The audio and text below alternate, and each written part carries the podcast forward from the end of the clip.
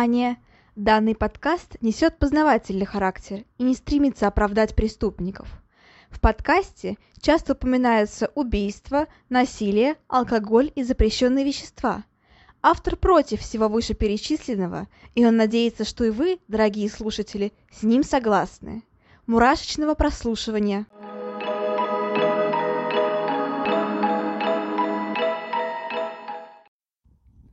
Всем привет! С вами снова Ульяна, и вы слушаете новый выпуск подкаста «Обратная сторона жизни».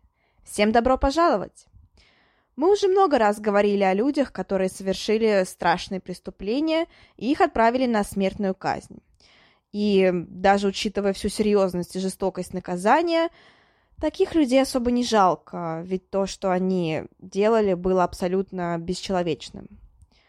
Но могут ли невиновного человека отправить на смертную казнь? И как быстро вообще раскроется то, что он невиновен? Или раскроется ли вообще? Наверняка многие из вас знают книгу Стивена Кинга «Зеленая миля», ну или хотя бы видели фильм, снятый по этой книге.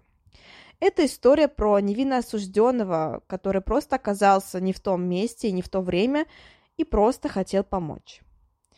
Но что, если на место выдуманного Кингом Джона Кофи, того самого невинного осужденного, посадить реального человека? А если этому человеку будет всего лишь 14 лет? Сегодня мы поговорим о Джордже Юни, а, Юни Стине младшем. Это один из самых юных людей, отправленный на смертную казнь. Эта история крайне противоречивая, и многие до сих пор расходятся во мнениях, а был ли он вообще преступником. Я расскажу вам обе точки зрения, но вы уж попробуйте сделать самостоятельные выводы. Давайте начнем. Да, и сразу хочу сказать, что, возможно, этот выпуск будет э, покороче, чем другие выпуски, Однако эта история крайне интересная, крайне противоречивая и уж явно никого не оставит равнодушным, поэтому я считаю важным рассказать о ней. Ну и, конечно, для начала поговорим вообще, кто такой Джордж Джуниус Стинни младший. Тоже, опять же, имя, фамилия разнится в разных источниках, перевод по-разному он звучит. А, в общем-то, Джордж Джуниус Стинни-младший родился 21 октября 1929 года, и он является самым юным человеком, казненным в США в 20 веке. А ему даже не исполнилось 15 лет на момент казни, было всего лишь 14 лет и 7 месяцев. При этом такое серьезное наказание он получил за якобы совершенное двойное убийство э, маленьких девочек. И в 2014 году приговор пересмотрели. Он был обвинен буквально вот через 70 лет после произошедшей казни. Но там тоже достаточно много противоречий, даже в отменении этого самого приговора, о них мы тоже поговорим. Итак, он родился, как я уже сказала, 21 октября 1929 года. Важное упоминание. Он был афроамериканцем. И сейчас я не могу, наверное, не упомянуть про историю, так скажем, и поговорить о том, что вообще творилось на тот момент, так скажем, в США. Он родился в афроамериканской семье, сам был афроамериканцем, и родился он в Волк... А, Волколу или Волкалу, Волкалу, наверное, Волкалу. Извините, если что-то не так, э, но названия штатов такие тоже бывают странные. Это в штате Южная Каролина. При этом он был сам из многодетной семьи, помимо него было еще четверо детей. Семья была не богатая, однако, ну, так скажем, ничем таким примечательным не выделялась. То есть не было известно о побоях, там, о излишнем, возможно, алкоголизме родителей или еще что-то. Нет, э, обычная семья, да, афроамериканцы, э, да, достаточно небогатые люди, даже, можно сказать, бедные, но при этом ничего сверхординарного такого не было. Однако сама Южная Каролина была не самым лучшим местом для проживания афроамериканцев. Uh, да, на тот момент стоит сказать, что это все еще были протесты. Uh, в Южной Каролине все еще были достаточно консервативные настроения по поводу афроамериканцев.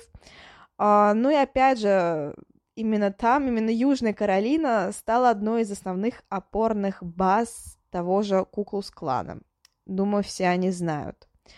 Ну и, собственно говоря, на тот момент в Каролине э, были довольно жесткие условия. Э, это было сильное разделение между белыми и темнокожими. Э, они жили в абсолютно разных районах и при этом ну, пересекались крайне-крайне редко. Буквально это были два разных мира. Белые районы считались благополучными и хорошими, а районы для темнокожих, э, ну, так скажем, были оплотом преступности, оплотом бедности, ну и, в принципе, там все было не слишком-то хорошо. Поэтому белые люди старались не соваться в темнокожие районы, так же, как и темнокожие старались не соваться в белые районы, потому что им там просто были не рады. Ну и, конечно, в 40-х годах это все еще сильно процветало, и да, Позднее все сойдет на нет, и сейчас от этого, наверное, уже толком-то ничего и не осталось от таких жестких разделений. Однако в 40-х годах все это процветало, и все это было достаточно грустно. Что же произошло? А произошло то, что 23 марта 1944 года были убиты две белые девочки. Им было 11 лет и 7, и звали их э, Бетти Джун Бенникер и Мэри Эмма Темс. Их тела обнаружены были буквально на следующий день в канаве, и, да, обнаружены они были в афроамериканской части города. Девочки были забиты, и при этом старшая из них, э, ну, над ней были совершены попытки изнасилования. А как же так получилось, что привлекли именно Стини? А, все произошло из-за свидетелей. Говорили о том, что видели, как эти, как две девочки перед э, самой пропажей общались э, с Джорджем и его сестрой.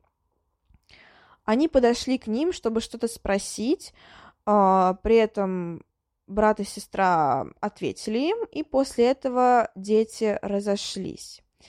Нет никаких данных, что эти девочки пошли вместе с Джорджем куда-либо, или что, ну, он как-то там пытался к ним приставать или что-либо другое.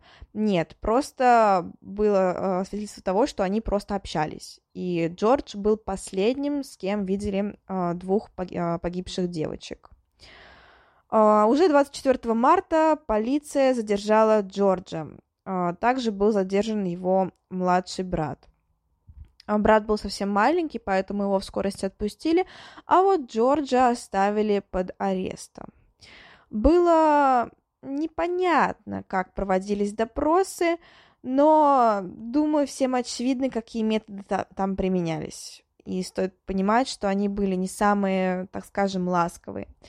Понятное дело, я не могу утверждать точно, это нельзя делать, потому что не установлено, Однако, думаю, процентов 90, что применяли жестокость, применяли, так скажем, насильственные действия в отношении подростка и буквально, скорее всего, заставили его признаться. Э, да, по словам полицейских, подросток почти сразу признался в совершенных преступлениях, а также даже провел их на место, где его совершил и спрятал орудие убийства. Орудием убийства, по версии следствия, являлся тяжелый металлический штырь. Вот так вот. А, но, опять же, позднее произошла какая-то путаница с документами, и часть сведений о том, что вообще говорил Джордж на допросе, просто-напросто исчезла. Суд состоялся через месяц. И Тут опять же углубляемся подробнее в это дело, потому что было совершен, ну, был совершен ряд, так скажем, не то чтобы прямо э, каких-то сверхсерьезных нарушений, но несправедливостей. Вот так вот. Во-первых, начнем с адвоката. Э, это был налоговый комиссар, причем бывший, который, в принципе, раньше не участвовал в делах подобного рода и дело Стини, Скажем, он вообще в первый раз выступал адвокатом в этом деле, в подобных делах, подобного рода, и толком-то и не знал, что делать. Э, ну и кроме того, денег на нормального адвоката у родителей Стини, понятное дело, не было, и они не могли, ну, никак э, предъявить сыну защиту. Помимо прочего, э, свидетелей со стороны защиты суду также не привлекали, были только свидетели со стороны, ну, так скажем, пострадавших. А, поэтому вот со стороны Стини был только один адвокат, что также не является честным, справедливым и нормальным. Помимо прочего, дело вели исключительно белые люди. А, не было никого со стороны афроамериканской части города, помимо самого Стини и его семьи опять же, это, ну, никак не шло на пользу делу, никак не шло на пользу самому Стине. И буквально через три часа, посвящавшись всего лишь несколько минут, присяжные признали Джорджа Стини виновным в двойном убийстве. Кроме того, его обвинили также в изнасиловании старшей девочки а, Бетти Джун Бенникер. Но это все произошло лишь на основании показаний, ну, лишь на основании показаний самого Стини, а также свидетелей, которые просто видели мальчика рядом с этими погибшими несчастными девочками, которых мне тоже, конечно, искренне жаль, потому что, к сожалению, скорее всего, их убийцу все-таки так и не нашли, и это тоже печально. А, в общем-то, никаких улик против Стини не было. Опять же, это было только возможное орудие убийства, которое, опять же, уже позднее, вот при пересмотре дела, стали говорить о том, что, скорее всего, это вообще было не орудие убийства, и, опять же, мальчика просто вынудили показать вот э, это вот все. В общем-то, по окончании суда его приговорили к смертной казни на электрическом стуле. А, и вопреки, вот мы обычно говорим о том, что там смертная казнь произошла спустя там 10 лет, 5 лет, да даже 3 года после приговора. Нет, здесь такого не было. Смертная казнь произошла крайне быстро, уже 16 июня 1944 года. И она произошла в Центральном исправительном учреждении в Колумбии, в той же штате Южной Каролине. А, тут такой небольшой факт, давящий на жалость, наверное, в большей степени, что сам Джордж был крайне маленького роста, по-моему, там что-то около метра пятидесяти пяти, и поэтому э, он был также крайне худеньким мальчиком, и поэтому э, стул электрический для него был крайне большой, и для того, чтобы его посадить на него, ему привязали руки, то есть вместо вот обычных, знаете, там такие есть наручники прямо на самом кресле, но эти ремни были такими большими, что руки буквально, ну, входили и выходили оттуда, поэтому его, его пришлось привязывать веревками, и помимо прочего, а, под себя ему подложили Библию, потому что, ну, потому что он был крайне мал ростом, вот так вот, э, это тоже такой вот факт, э, наверное, в большей степени давящий на жалость. Собственно, его казнили, и Стинем стал самым юным преступником, казненным в США в 20 веке. Что произошло с его семьей? Его семье пришлось уехать, причем уехали они вскоре после ареста Стини, потому что их затравили, а у них там были в семье еще дети, и им в срочном порядке пришлось буквально уехать, потому что они опасались расправы над своей семьей, а, им поступали многочисленные угрозы, все такое прочее, поэтому, да, им пришлось покинуть своего сына, и, к сожалению, вот так вот все получилось. Что же касается семьи убитых девочек, они, да, они считали, что Стини виноват в этом, но тут э, винить их тоже нельзя. Опять же, мы не можем точно сказать, э, виновен ли Стини на самом деле. Они считали, что да. Но тут такое дело, что э, любое знание лучше незнания. И наверное, в какой-то степени э, родителям важнее найти хоть кого-то вот обвиняемого, чтобы просто успокоиться, потому что вот это вот незнание и понимание того, что убийца дочерей все еще ходит на свободе, оно, конечно, ужасное. Э, вот так вот. Это, ну, безусловно. Но история на этом не заканчивается. Что же произошло после? Во-первых, в 2004 году а, делом Джорджа заинтересовался историк, а, которого звали тоже Джордж, но Фриерсон. Он а, провел расследование и пришел к выводу, что девочки могли быть убиты вообще не в том месте, где их нашли, а, так скажем, скомпрометировано было все дело, что их могли убить, перенести в темнокожую часть города, для того, чтобы просто обвинили э, афроамериканцев.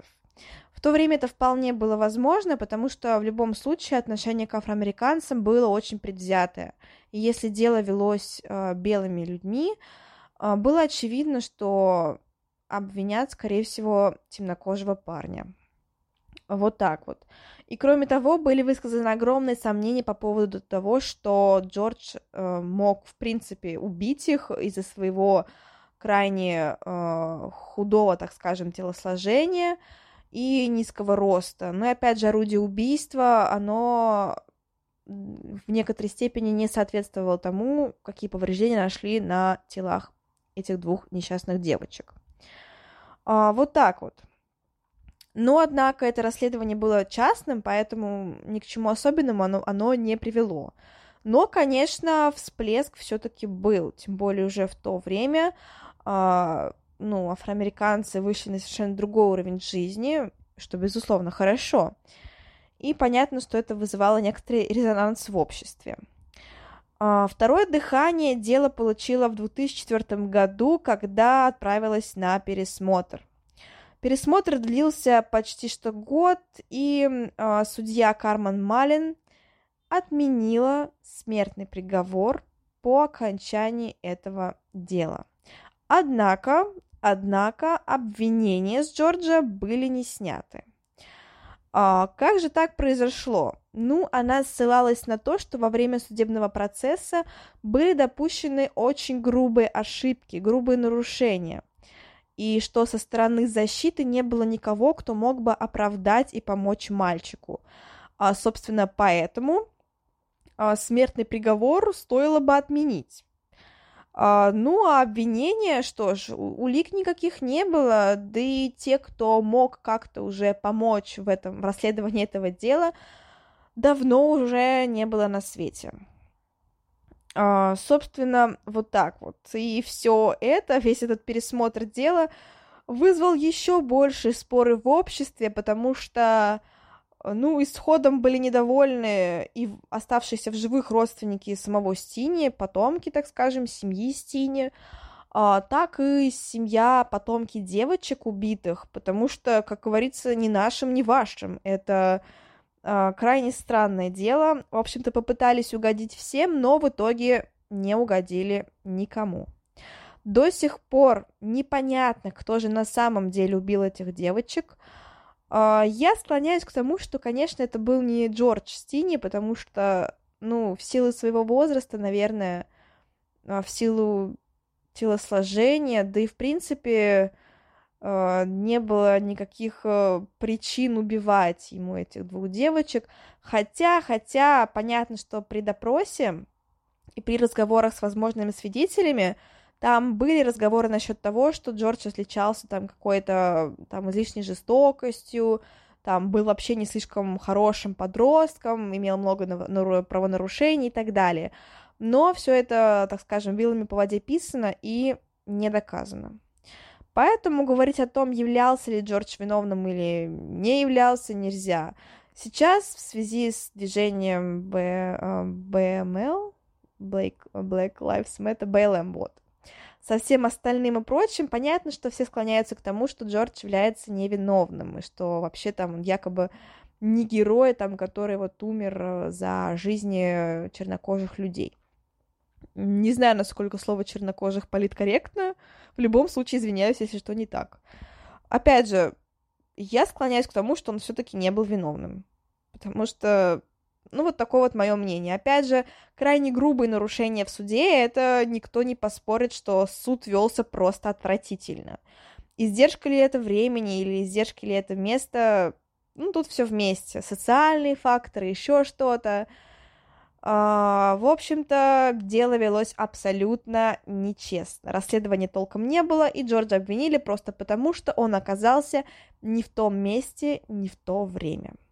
К сожалению, мы уже не узнаем, правда, о том, кто убил э, двух девочек, но э, хочется верить, что, конечно, в мечтах, где-нибудь в мечтах, все-таки в будущем мы об этом узнаем, и имя Джорджа будет э, либо окончательно обелено, либо же, либо же докажет о том, что он оказался виновным, в чем я, опять же, сильно сомневаюсь.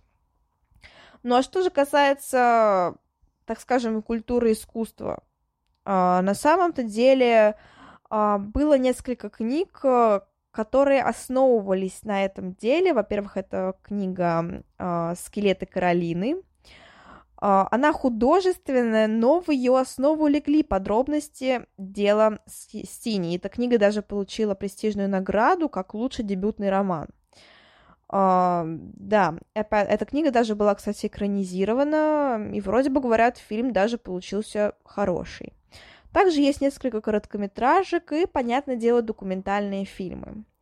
Ну а вообще, uh, вообще такое дело, когда человека обвиняют за зря, конечно, не является единственным а, и индивидуальным. Таких дел, к сожалению, было много. И, опять же, книги, там, книга Стивена Кинга «Зеленая мили» или Харпер, Харпер Ли «Убить пересмешника», а, похоже иметь сюжеты, потому что, к сожалению, опять же, в истории такое происходило, когда обвиняли невинно осужденных обвиняли, невинно, обвиняли невинных людей. Вот так вот. Но на этом все. Всем огромное спасибо за прослушивание. Я надеюсь, вам понравилось.